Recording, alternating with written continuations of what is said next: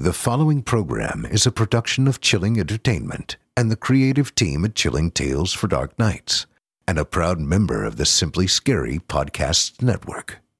Visit simplyscarypodcast.com to learn more about this and our other weekly storytelling programs, and become a patron today to show your support and get instant access to our extensive archive of downloadable ad-free tales of terror. Thank you for listening and enjoy the show. Today's episode of Scary Stories Told in the Dark is brought to you by Shudder.com, the premium streaming video service from AMC Networks. Shudder's got the latest, fastest growing selection of horror, thriller, and supernatural content in the world. And you know what's even better? Every title featured there was handpicked by people that live and breathe horror just like you and me. At Shudder, you can stream ad free on all your favorite devices and choose from a number of their exclusive titles, such as Rob Zombie's 31, or Brandon Christensen's Stillborn, or from one of their countless collections, including 30 of the best horror films you won't find on Netflix. For those days when terror of the audio variety isn't enough to satisfy your taste for terror, Shudder's got you covered. Try Shudder, 100% free for 30 days. Go to shudder.com forward slash podcast and use promo code TOLD. That's TOLD. T O L D to let them know that Otis Jiry sent you and spend the next 30 days streaming some of the greatest horror entertainment in the world for free. I'll be back after tonight's first story to tell you a little more about my own experience with Shudder. Until then, stay tuned. The show is about to begin.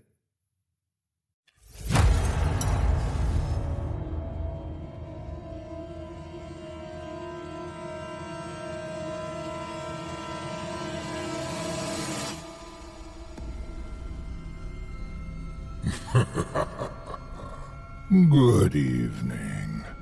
I'm storyteller Otis Jiry, and I ain't your grandfather.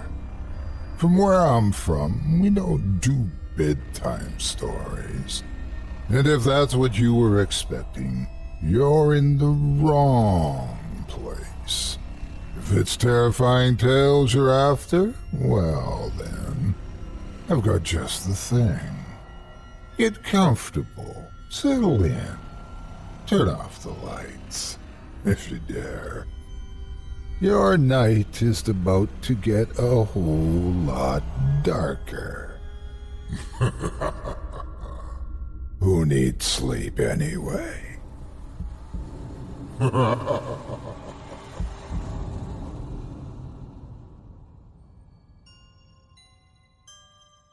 Good evening. You're listening to Scary Stories Told in the Dark.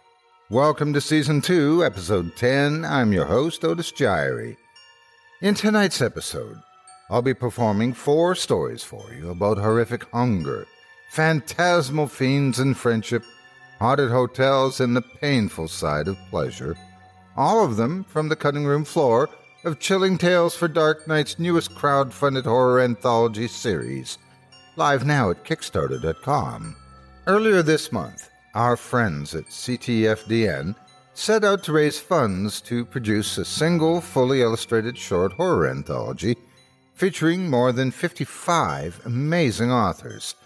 The project, which is being funded through August 1st, 2018, via crowdfunding platform Kickstarter, reached its initial goal in just 10 days and set its sights afterward on making the single book a series. With 12 days to go, the project was less than $1,000 away from raising enough funds to make a second full book. The campaign's not over yet, however. With your help, we can make this duet of doom a trilogy, and perhaps even a hardcover treasury with more than 100 brand new illustrated stories. And if the second stretch goal is reached, the team at CTFDN will begin allowing submissions from the public. That's right. You'll get your chance to have one of your own tales included. Each book in the series will feature 30 or more original stories from authors such as Candle Cove creator Kris Straub, author of Ted the Caver, Ted Hegeman, Matt Dymerski, Michael Whitehouse, and many more and every tale will be illustrated in bone chilling black and white charcoal style by Simply Scary podcast artist David Romero. If you're familiar with the art from Scary Stories Told in the Dark, Romero's twisted depictions will likely make you nostalgic or give you PTSD. David is also the talented gentleman that produced the art for this very show. Tonight's tales are extra special because, as amazing as they are, they were deemed too extreme for the Chilling Tales anthology and are being made available here tonight just for you to thank you all for backing the project. If you haven't already, you can back the project at Kickstarter through August 1st and get your copy of the first collection before Halloween. Links are available on chillingtalesfordarknights.com or on CTFDN's Facebook, Twitter, and Instagram feeds. You're listening to the standard edition of tonight's program, which includes the first two stories. If you'd like to show your support and enjoy an extended version of this and other episodes with twice the terror, visit simplyscarypodcast.com and click Patrons in the upper menu to sign up today. And thank you for your support. It's time to get started, so lock your doors, turn the lights down low, and settle in. The show is about to begin.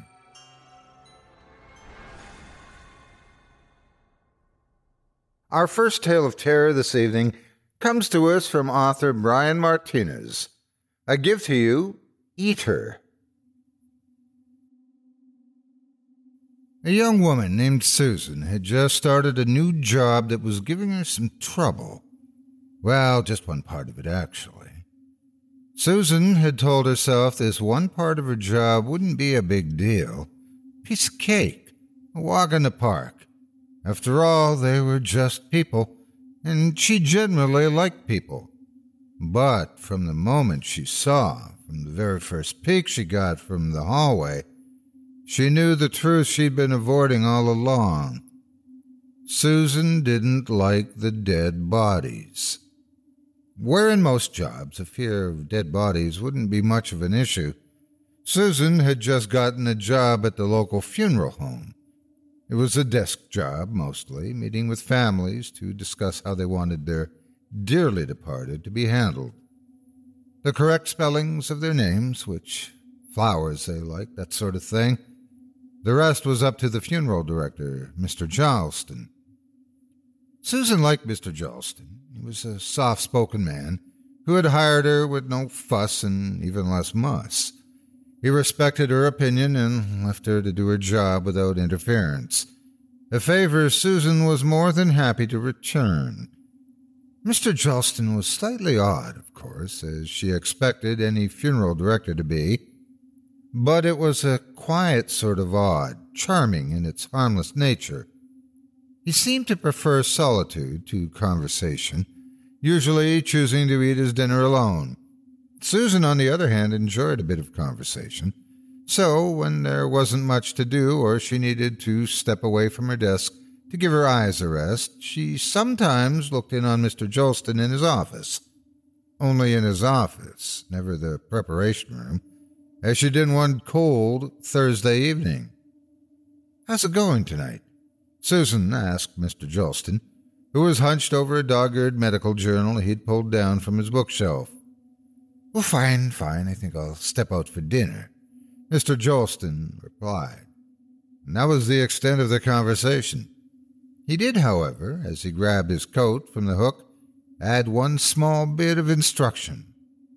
The preparation room is locked. I prefer you not go in there, but if you do, make sure to lock it again. He pointed a well groomed finger toward the room. Oh, I doubt I'll need to, Susan replied, not intending to go anywhere near the room with the operating table and the freezer and all those instruments. Mr. Jolston placed his hat on his head as he stepped past her. Well, I'm sure you won't, but it's important enough to bear mentioning. He paused at the door, as if unsure whether or not to go into further detail. He added, there's only one client at the moment, Mr. Sato. I'll begin with him when I return.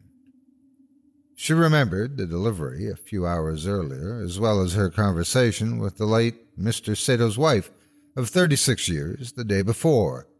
What Susan didn't understand was the reason for Mr. Jolston's mentioning it, as if it made locking the door any more important.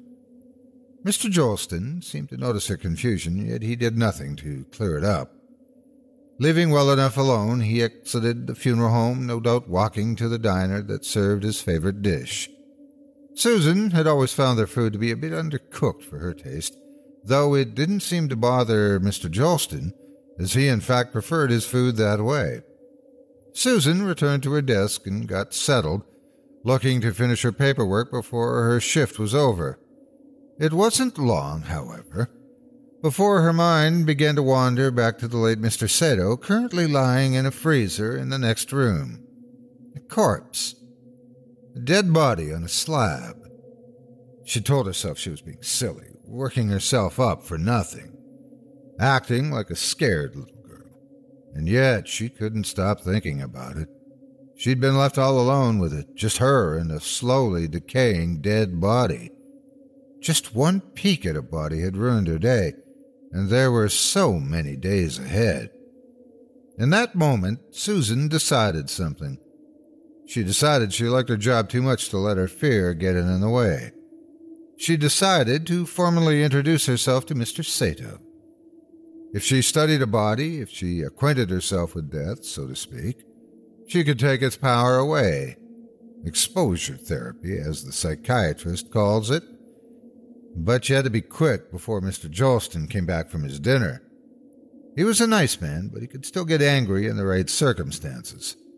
There was always a chance he'd come back early from dinner, perhaps having forgotten his wallet, and find her.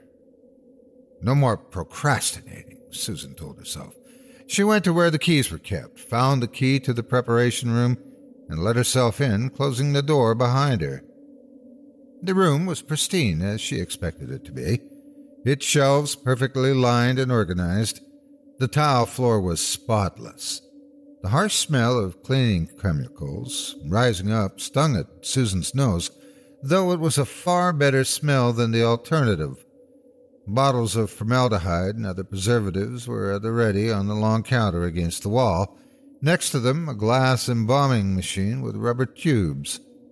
A quick peek into a few of the drawers revealed bottles of glue, wooden dowels of various sizes, strange spiked cups the size and shape of eye patches, as well as large variety of needles and flesh-toned thread. At the center of the room, above the operating table, a contraption had been mounted to the ceiling. It didn't take too long a look at its four long straps dangling above the table for Susan to understand she was looking at a body lift. She imagined a puppet show of dead bodies, their mouths sewn shut and their heads propped up with wooden dowels. Ignoring the shouts inside her head telling her not to, Susan crossed to the freezer's large metal door and opened it. There it was, the top of the corpse's head in front of her. Her heart pounded in her chest. Cold air crept across her skin. Susan shut her eyes, placed her hands on the cold metal drawer, and slid it forward. A long metallic squeak danced on her nerves. Then Susan opened her eyes. The middle aged Japanese man in front of her was dead for certain. She could smell him now the smell of death. The look on his face was more than sleep, it was sunken, relaxed. Nothing inside. Yet she kept expecting his eyes to open, to look up at her from the slab and ask her what she was doing. She stared at his eyelids as if the moment she looked away they would jolt open, but they didn't. The late Mr. Sato had been a handsome man once, a husband of 36 years to a loving wife, an accomplished businessman in the area, and a supporter of so many charities she'd lost count. Susan sighed as she realized how childish she'd been about the simple act of death. The man in front of her deserved her respect, not her fear. He was no monster. He was a good man who led a good life.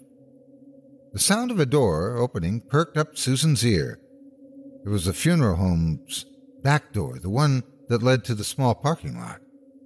Susan's heart dropped as she realized Mr. Jolston had come back from dinner. If he caught her there, borrowed key in hand, with Mr. Sato's body taken out of the freezer, he would fire her for certain. Her attempt at saving her job would instead have cost it. As her mind raced, not knowing what to do, how to handle the situation, she began to notice the strangest noise coming from the direction of the funeral home's back door. It sounded as if Mr. Jolston was cursing and hitting himself.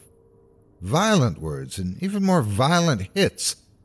Susan began to grow worried as the cursing and hitting grew louder, until she made the most unsettling realization. Two of them, in fact. One, it wasn't Mr. Jolston, he always came through the front door. And two, whoever it was, they were coming her way. Susan didn't have time to slide the drawer back and close the freezer. She only had time to hide. The stranger was already turning the handle on the preparation room's door. Susan ran to the closest counter and opened a lower cabinet. There wasn't enough room for her, too many cutting and sawing instruments. The door was opening now. The violent stranger letting himself in. Susan's heart was nearly in her throat as she tried the next cabinet over under the sink praying for escape. Other than a single pipe leading into the wall, the cabinet beneath the sink was empty. She jumped inside as quickly and as quietly as she could, just as the stranger stepped into the room. She didn't even have time to close the cabinet door all the way. The noise of its shutting would be heard. She held it open barely an inch to keep it from making a sound. As Susan huddled in the dark, damp cabinet, surrounded by the smell of mildew from the water pipe lodged in her back, she listened to the stranger creeping into the room. He was still cursing and spitting, though under his breath now. He sounded angry, disgusted, vile language spewing from his lips. Susan didn't want to look at him, but she had to. The man crossing the room had been terribly injured, his skin covered in weeping blisters and open wounds. His clothes were little more than torn rags. Susan instantly felt terrible, realizing she'd been hiding from someone who'd been badly hurt, who had wandered into the funeral home confused and in a time of need. She nearly burst out of the cabinet to help the poor man. But then, as the stranger came closer, Susan took a second look. His head was misshapen. The hair growing from it was thin and wispy, like the cobwebs found in an abandoned place. His eyes were deranged, radiating so much anger and disgust. And his hands, dirty hands that ended not in fingernails but claws, sharp claws caked with dirt and filth. Don't want it. The man spit, his skin waxen like the mummies Susan had seen in museums. Don't want it, don't want it, don't do it, don't want it.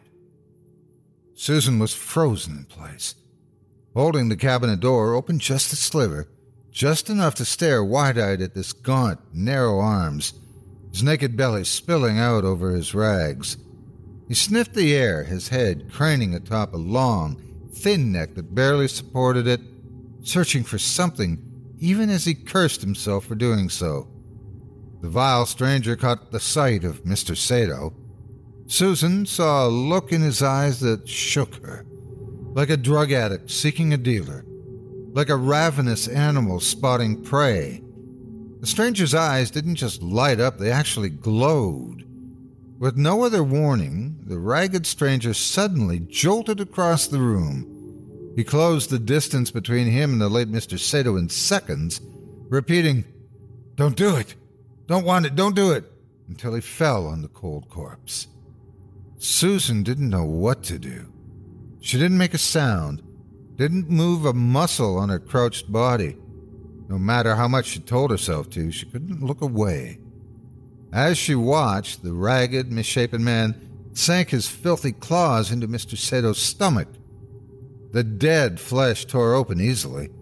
Clotted blood and cold intestines spilled out.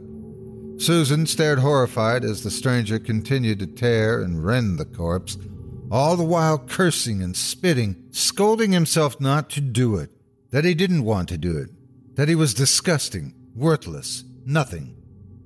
and then the stranger began to eat. Chunks of Mr. Sato were pushed into the stranger's hungry, infected mouth, floppy pieces of liver and kidney sliding between his lips. His sharp, bloody teeth chewed stringy muscle and tendon. They ground on cartilage as his sore, pocked tongue struggled to choke back Mr. Sato's black hair. Susan screamed inside, begging herself to look away, but she found it impossible to do so. It was more than just fear, more than sick fascination. The horrific sight had transfixed her, refusing to let her so much as shut her eyes and listen to the chewing and slurping and spitting. So many times Susan felt the bile rise up in her throat, but each time she managed to force it back down. Piece by piece, the stranger devoured the late Mr. Sato, only pausing to fill his pockets with bits and pieces until all that was left was a skeleton with a head. Then he started in on those two. Finally, after what felt like hours of snapping and crunching, the monstrous stranger had had his fill. Without another bite or a self loathing word, he left the way he came. When he was gone, Susan allowed herself a moment to cry and gather herself in the dark. Then she slowly emerged from the cabinet. Susan's body was racked with pain from huddling awkwardly for such a long time. She wiped a tear from her eye and took a look at what was left of Mr. Sato. His body was gone, nothing there now but a freezer drawer that never should have been opened. All evidence of the former man had disappeared, even the blood had been licked up. After thirty six years of faithful devotion, Mrs. Sato had been left without so much as a finger to mourn. Susan turned away, unable to look at the sight any longer. The stranger's face was now an inch from her own. His red, watery eyes burned into hers. His lips were thick with scars, and the smell of him was awful. The worst thing Susan had ever smelled. Like rotten milk and black mold left in the sun. Susan whimpered, frozen again in place. Please. She managed to stutter, begging for her life. The sick stranger twisted his long neck, studying the words that spilled from her trembling mouth. Please don't. A thought seemed to form in the stranger's inflamed brain, and he twitched. The sudden movement frightened Susan. She cried out, shutting her eyes tight. This was it.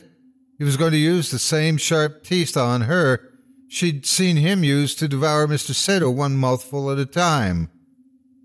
But the bite didn't come. She opened her eyes again, hoping he'd be gone like a bad dream, a nightmare fading in the morning sun. Instead, she saw him pull something out of his pocket and hold it out to her. It was Mr. Sato's eyeball. The brown iris and black pupil stared up at her from the stranger's dirt and blood caked hand. Susan looked back up at the inhuman stranger in front of her. Help me, he whispered, his breath a wretched combination of old blood and putrid meat. It took Susan a moment to understand what he wanted. When she did, when the horrific realization filled her mind, she backed away, shaking her head as her back pressed up against the wall. No, no, I, I can't, she said. He stalked forward and shoved his stinking hands in her face. Help me, he repeated closer now, eyes bulging in his poorly formed skull. Susan glanced down at the eyeball, tears streaming down her face. The eyeball was all that was left of Mr. Sato, the rest filling up the stranger's swollen belly. Please don't make me do this, she begged.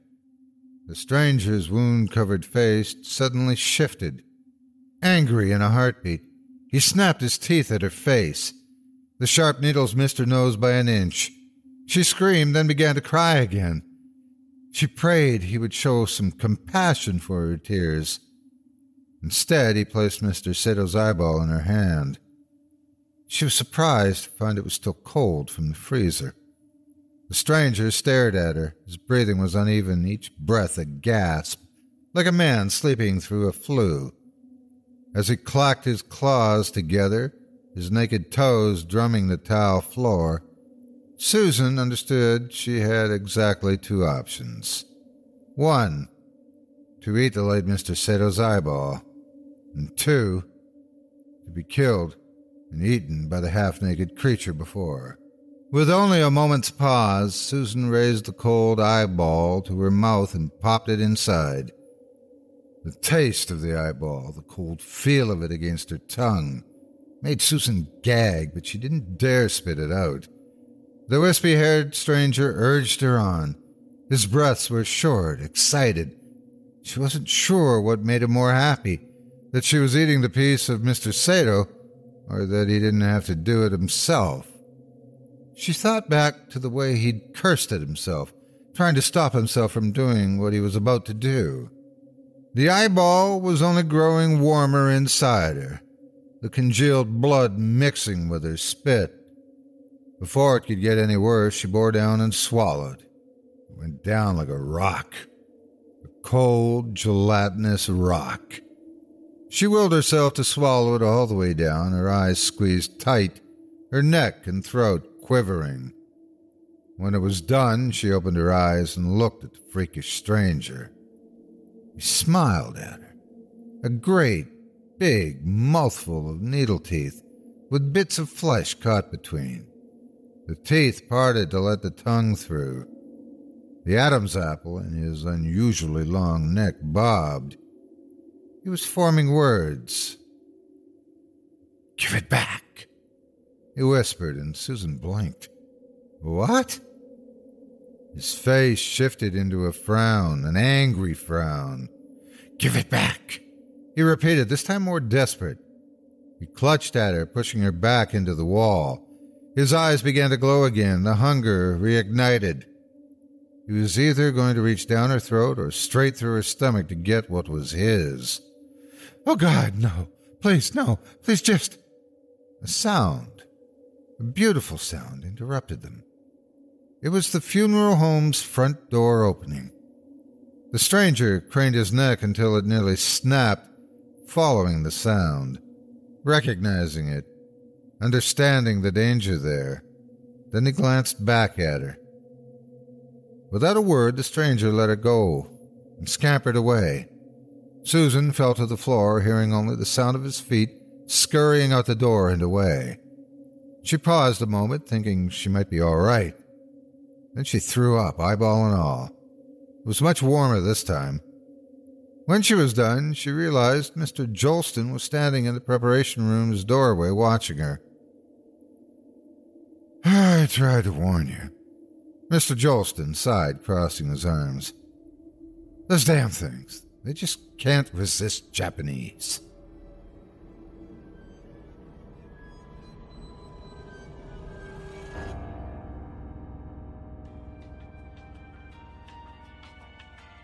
Angi has made it easier than ever to connect with skilled professionals to get all your jobs done well. If you own a home, you know how much work it can take, whether it's everyday maintenance and repairs or making dream projects a reality. It can be hard just to know where to start, but now all you need to do is Angi that and find a skilled local pro who will deliver the quality and expertise you need. Angi has over 20 years of home service experience and they've combined it with new tools to simplify the whole process. Bring them your project online or with the Angi app, answer a few questions and Angi can handle the rest from start to finish or help you compare quotes from multiple pros and connect instantly, which means you can take care of just about any home project in just a few taps. Because when it comes to getting the most out of your home, you can do this when you Angi that. Download the free Angi mobile app today or visit Angi.com. That's A-N-G-I dot com. I hope you enjoyed Eater by author Brian Martinez. It appears that sometimes, even if you're dead, you just gotta eat. Speaking of appetites, up next we've got a cautionary tale of carnal consequences from Meagan J. Meehan, which was too nightmarish even for Chilling Tales for Dark Night's horror anthology. And that's a compliment. But first, I'd like to tell you a bit more about Shudder.com, the only video streaming service for true fans of the fearsome. So, what can I say about Shudder? It's the Netflix of horror. You can stream great thrillers, horror, and suspense. Just $4.99 a month or $49.99 a year. And it's got the largest, fastest growing human curated selection of thrilling and dangerous entertainment. You get new spine tingling thrillers, shocking horrors, and edge of your seat suspense added weekly. You'll have unlimited access to stream ad free on all your favorite devices, be it iPhone, iPad, Apple TV, Xbox One, Fire TV from Amazon, Google Chromecast, Roku, even Android devices. Shudder has a unique collection of exclusive and original films and series, horror classics, and blockbuster hits. And we've got things like Cuso, Mayhem, Downrage, Cold Hell, Stillborn, Sequence Break 31. And upcoming, Todd and the Book of Pure Evil, Seasons 1 and 2. And that'll hit Shudder on the 26th of July. Now, I don't get a lot of time to uh, watch stuff, listen to stuff, doing everything I got to do here on the podcast and on Chilling Tales for Dark Nights and my own YouTube channel. But I did get a chance to look at Rob Zombie's 31, and yeah, I like it. It's good. Driving through the Southwest on Halloween night, Charlie and her canny crew they're attacked and brought to a factory where evil aristocrat Malcolm McDowell announces they'll be hunted by a series of killer clowns, including the unstoppable Doomhead. Yeah, that death sounds kind of a bit like uh, the most dangerous game from the 30s to the Hunger Games, but uh, Rob Zombie, he's got a he's got his own take, and the subgenre naturally receives its most unrelentingly gruesome interpretation. It's a Shudder classic, an exclusive. Now, don't forget, you can get 30 days of Shudder totally free by using promo code TOLD. Just visit shudder.com. That's S H U D D E R dot com forward slash podcast and enter the word told. And start enjoying hundreds of horror, thriller, and supernatural films and made for TV series today. Now, we've got another terrifying tale for you, so grab your safety blanket and snuggle up. Things are about to get spooky.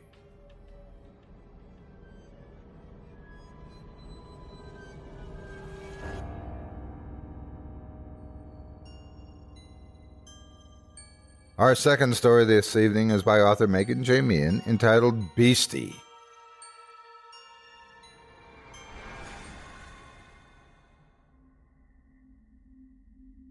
Matt Brewer was a bad kid. A there's something wrong with him kind of kid. People were afraid of him, and that's just how he liked it. As a child, his behavior had been off putting, but not by intention. Matt simply acted out the urges to kick and scream and bite and punch that he wasn't able to control nor contain. When he was five, he got banned from the playground for pushing other children down and causing a dozen scraped knees in two weeks. When he was seven, he had nearly drowned his young neighbor in the pool after an argument over a float. That had been his first and last invitation to a birthday party. He had not done these things knowing they'd upset, unsettle the adults. He had done them purely on impulse, instinct. Yet, as he got older, he started to cultivate his image as a weirdo, a creep. He liked keeping people at bay. Making others uncomfortable was the ultimate power rush. Matt supposed that there was probably something wrong with him. Other kids, even the tough talking jocks, didn't delight at shooting squirrels with BB guns and lacing bread with poison just to watch pigeons suffer through death throes. Those were hobbies that Matt savored alone. He didn't care for others, he had no friends, and that's how he liked it. People irritated him. Once, when he was ten, his mother had finally given in to peer pressure and attempted to force a friendship upon him with Fred, the awkward, gangly grandson of her portly co-worker, Barbara. Both boys were close to the same age and both were misfits, so the adults naturally assumed they were kindred spirits who would obviously become fast friends. They assumed wrong. Matt and Fred had been left alone one sunny afternoon. The play date started out in the overgrown backyard of Fred's ramshackle house, but quickly led to both boys sneaking off into the woods after Matt suggested that it would be fun to go digging for worms to put inside the refrigerator. He giggled, just imagining the horrified screams of Fred's granny when she opened the fridge and discovered the withering, muddy mess of worms stocked upon the shelves. Fred had simply gone along with the plan. He was almost catatonically agreeable, but Matt still regarded him as an annoying third wheel. He couldn't walk briskly through the foliage and said he disliked nature. He also mentioned being unable to swim. And so, when they got to a rocky stream, Matt hadn't been able to resist pushing Fred into the water. He had landed with a hard splash, and Matt giggled wildly as he watched the other boy flail about, shrieking. When Fred finally managed to stand up, he was sobbing and stuttering and seemingly trying to cuss Matt out. You're a j- jerk.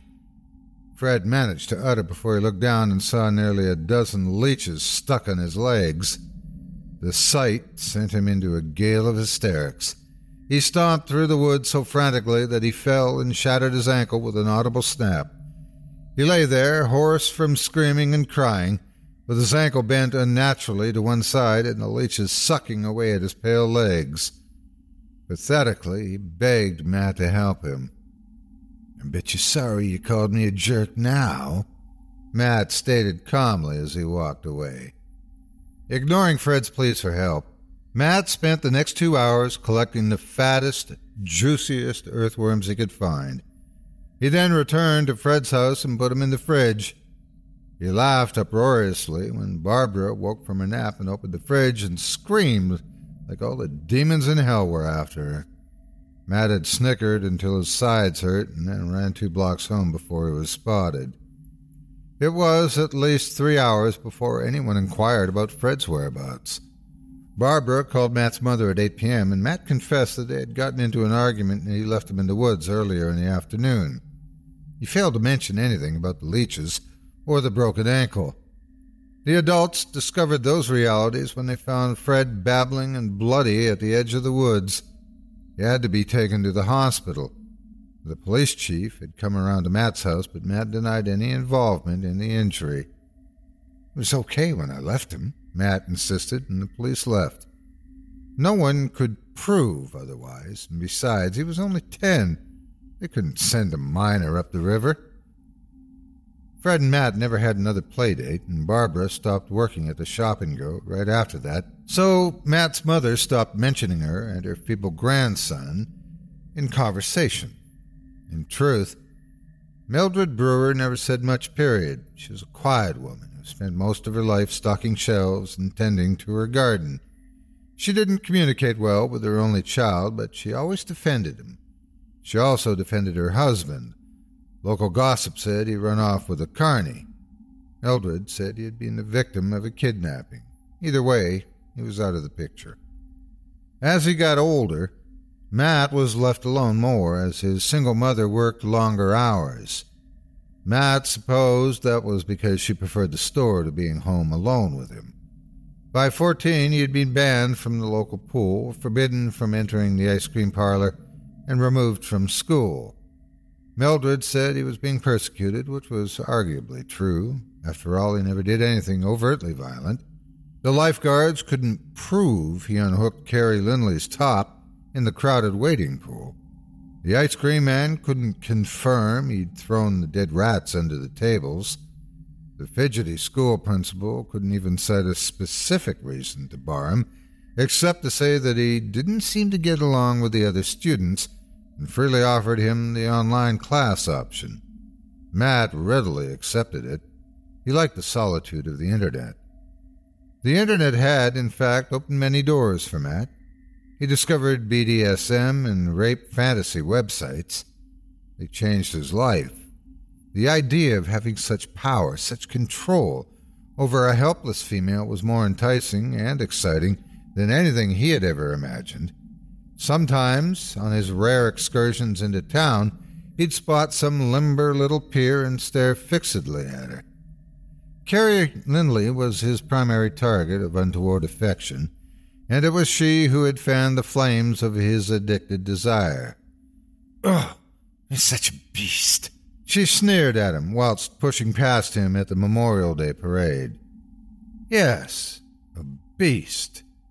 Matt liked the sound of that. He even started creating misshapen figures, beasties, out of clay. One day he decided he would become a serial killer and leave a grotesque figurine with the body of each victim. That goal gave him something to look forward to. Matt also looked forward to seeing Carrie. He knew just how to make her notice him. She liked animals and volunteered at a local wildlife rescue center. If he caught a bird and then broke its wing, he could call the rescue when she was on duty and say that he had found it and was trying to help it. When she came to get it, he would lure her into his house. He would give her cake and a drink laced with his mother's sleeping pills. Carrie would doze off and he would be able to cop a feel. He wouldn't have sex with her. He knew all about DNA evidence. But she wouldn't be able to prove anything if he merely fondled her. Besides, he was only 14. It's not like they were going to try him as an adult. And so, one warm June day, Matt descended into the woods with his slingshot and a few rocks. He would catch a bird and injure it, but not kill it. For this hunt, he needed live bait. Matt expected to secure a feathered victim within ten minutes, but the forest was oddly silent. He walked in deeper and deeper, mindful of how easy it would be to lose his sense of direction. Suddenly, he heard an inhuman roar followed by the rhythmic sound of thuds and breaking branches. For the first time in his life, Matt felt fear as something heavy slammed into the back of his head.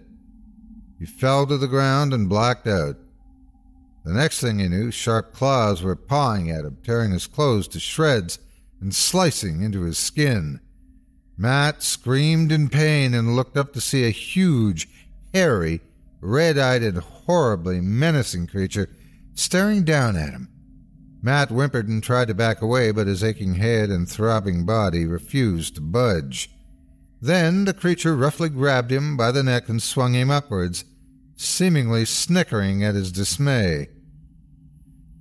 Matt stared into the creature's bright, unblinking eyes and registered both intelligence and an absolute lack of emotion. He hoped it would simply bite his head off and end his agony and humiliation quickly, but instead it threw him over its shoulder and carried him back to its cave. The creature didn't devour Matt. Instead, it tied him up with leafy vines and left him lying naked on a filthy bed of leaves. Occasionally it would beat him with a sharpened stick until he cried out. After what seemed like forever, his cries attracted the attention of another beast, who entered into the cave to gawk and grunt at him. And when its back was turned, Matt's tormentor bit into its neck, ripping up the jugular and splashing Matt with hot, gooey blood. Matt's kidnapper devoured its cannibalized victim and made a nest out of its bones in the dark recesses of the cave. Occasionally it threw Matt raw scraps of meat, which he desperately devoured. And so it went on, time and time again, inhuman victim after inhuman victim, all dispatched after being lured by Matt's presence. Days turned into months, and months turned into years. Matt's fate was sealed. He was the beastie's bait.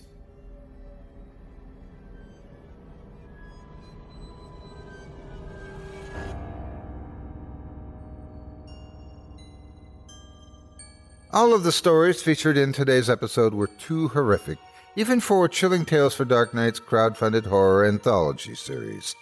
To see what you've been missing, and to pledge your support to make the book a reality, visit chillingtalesfordarknights.com and click the Kickstarter banner on the main page, or follow them on social media for more information about how you can help bring their nightmare to life and get your copy of the first book by Halloween. Thanks again to today's sponsor, Shudder.com, for their support of this show. Don't forget, as a listener, you can get 30 days of Shudder totally free by using promo code TOLD. That's T O L D. Once more, just visit Shudder.com. That's S H U D D E R.com forward slash podcast and enter the word TOLD to let them know that Otis Jiry sent you.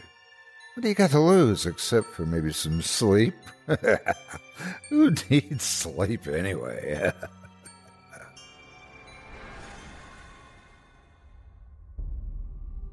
Thanks for listening.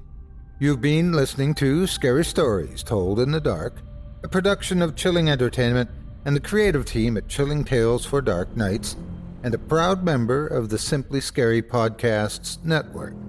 Visit simplyscarypodcast.com today to learn more about our network and our other amazing storytelling programs. Tonight's program was hosted and its featured stories performed by yours truly, Otis Jiry. Selected stories have been adapted with the kind permission of their respective authors. Original music provided by Luke Hodgkinson and Jesse Cornett. Sound design and final mixing and mastering provided by executive producer and director Craig Groshek. Program's artwork and logo by David Romero.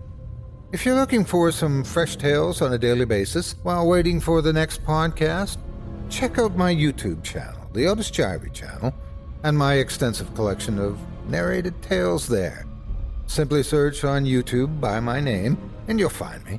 And don't forget to subscribe and press the bell notification icon to get my latest releases. Got a scary tale of your own that you'd like performed? I take submissions. Email it to me today at otis at simplyscarypodcast.com to have your terrifying tome considered for production in a future episode of this show. That's O T I S at simplyscarypodcast.com.